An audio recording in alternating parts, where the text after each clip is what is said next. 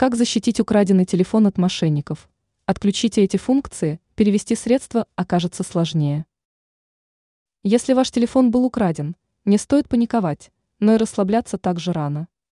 В первую очередь нужно заблокировать сим-карту, так как большинство кодов для совершения транзакций завязано на кодах, приходящих на номер телефона.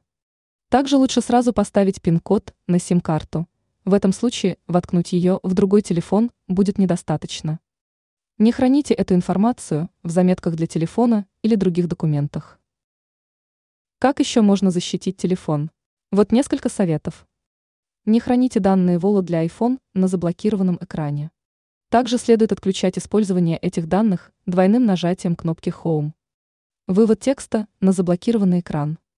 Эту функцию также можно отключить. Smart Lock. Мошенник может получить доступ к Bluetooth-сигналу. Нерасторопность.